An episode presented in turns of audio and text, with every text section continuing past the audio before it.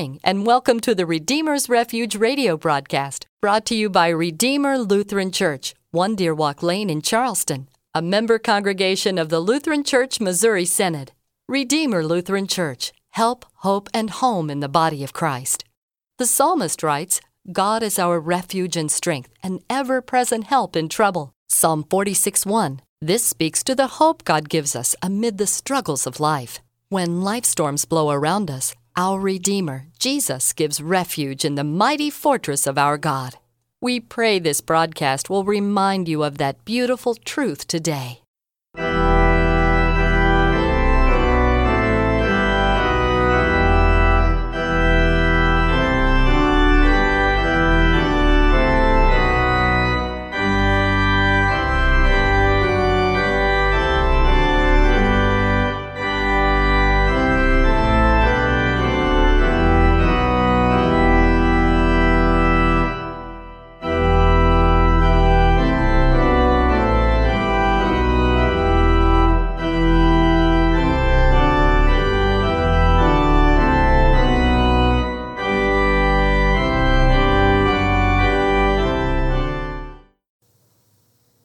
Mercy, and peace be unto each of you from God our Father and our Lord and King, Jesus the Christ. Amen. Let us pray. Eternal God, give us insight to discern your will for us, to give up what harms us, and to seek the perfection we are promised in Jesus Christ our Lord. Amen. Our reading for the third Sunday of Lent is from Mark chapter 14, verses 26 through 31. And when they had sung a hymn, they went out to the Mount of Olives. And Jesus said to them, You will all fall away, for it is written, I will strike the shepherd, and the sheep will be scattered. But after I am raised up, I will go before you to Galilee. Peter said to him, Even though they all fall away, I will not. And Jesus said to him, Truly, I tell you, this very night, before the rooster crows twice, you will deny me three times. But he said emphatically, If I must die with you, I will not deny you. And they all said the same. Two weeks ago, we looked at and through Judas' betraying eyes and recognized our own betrayals of the Lord. Last week, we saw the disciples' sleepy eyes in the Garden of Gethsemane and identified the times we have fallen asleep as Christians. This week, we examine other ways sinful eyes can fail as we examine the denying eyes of Peter, of the other apostles, and yes, even all of us. Back in the upper room, the eleven apostles and Jesus had sung a post communion hymn and then headed for the Mount of Olives. There were only 11 with Jesus because Judas had already departed to get staged for his betrayal. Jesus told the group they would all fall away in fulfillment of the prophet Zechariah's words strike the shepherd, and the sheep will be scattered.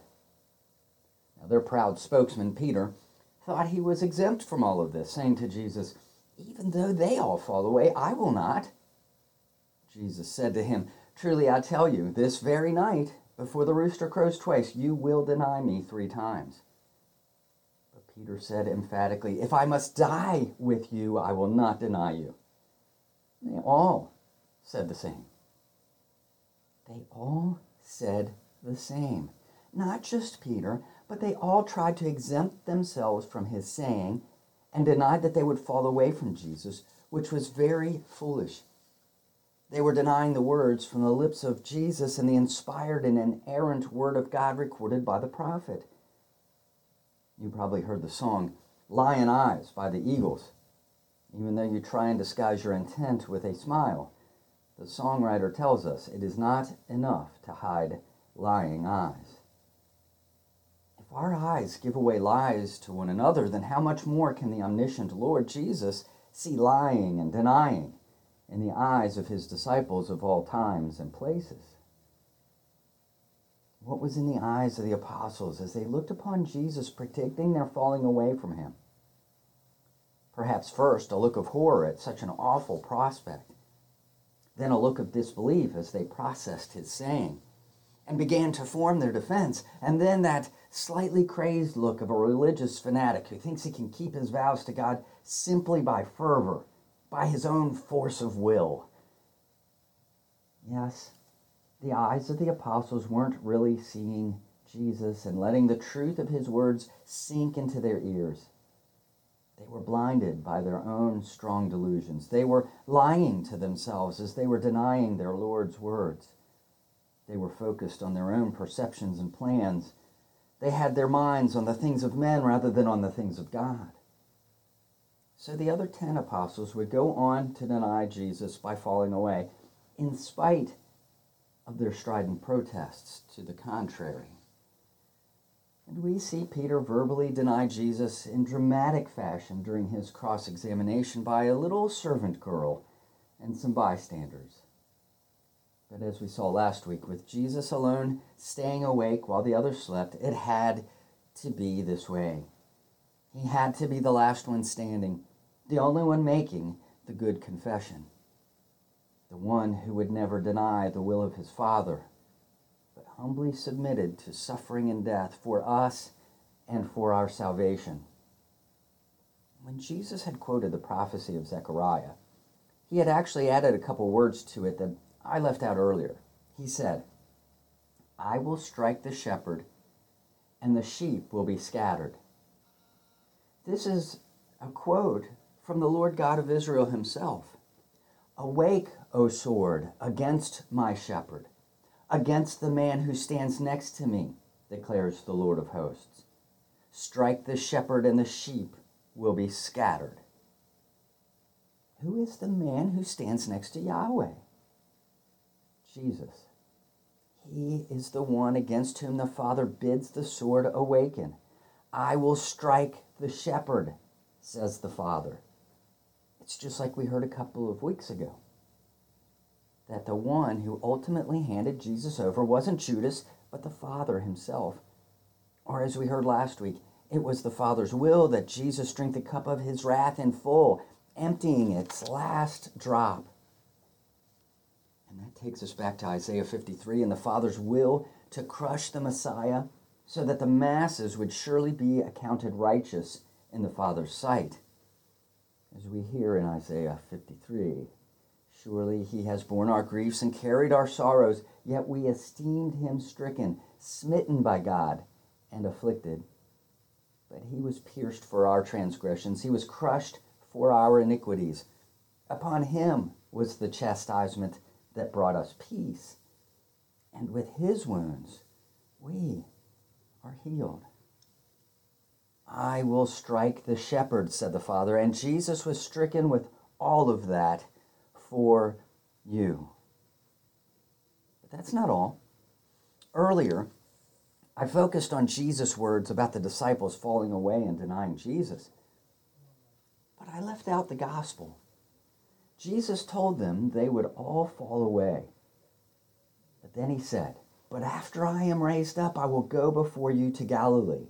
His words about their falling away and denial did prove true, but even better, so did his prediction of the resurrection and his subsequent appearing to the apostles. To those denying and doubting apostles, Jesus entrusted the teaching and baptizing that would go out to all nations and turn deniers of God into confessors, into followers of Christ, empowered by the Holy Spirit. And what about Peter, who had fallen in so spectacular a fashion? Who had denied that he even knew Jesus.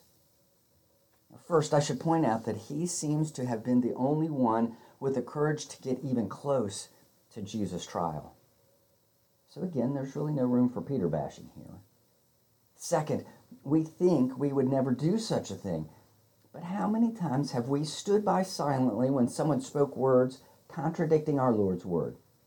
How many opportunities to confess the gospel to others have we passed up for the fear of giving offense? And finally, we should recognize in Peter an example to follow in the way he expressed, uh, he expressed his contrition over what he had done.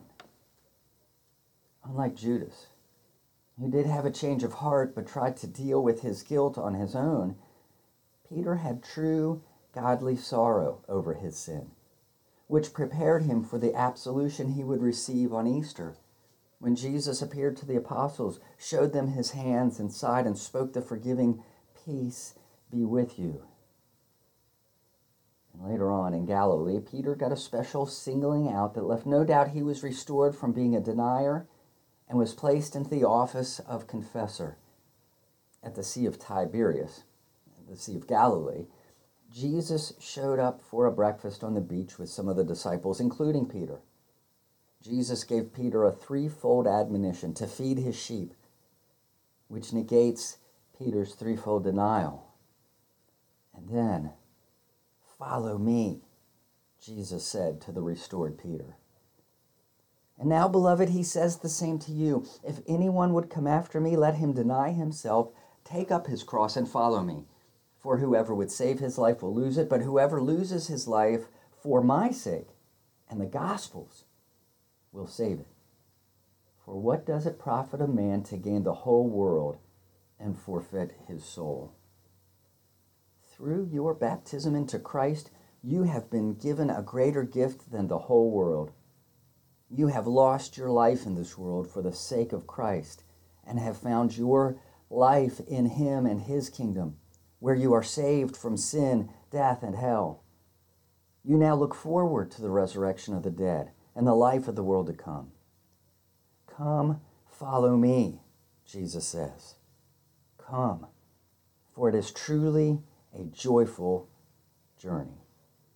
Amen. May the God of hope fill you with all joy and peace in believing, so that by the power of the Holy Spirit you may abound in hope. Let us pray. Merciful Lord, grant your people grace to withstand the temptations of the world, the flesh, and the devil, and with pure hearts and minds to follow you, the only God, through Jesus Christ our Lord. Amen.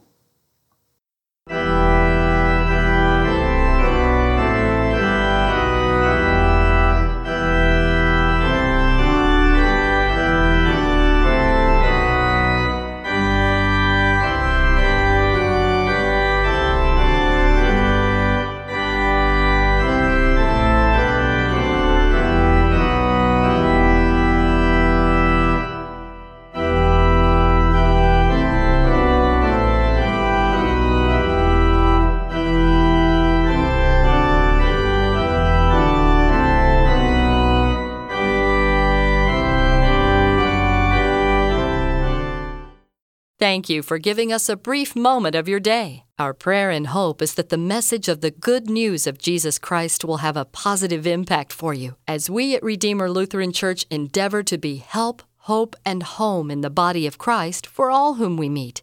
We invite you to come and receive the Lord's blessing through word and sacrament as we gather on Sunday mornings at 1045 for our worship service. We're located at 1 Deer Walk Lane, just off the Paula Road exit on Corridor G. You can find us on the web at redeemerwv.org and on Facebook at Redeemer Lutheran Church WV. Thank you, and may God bless your day.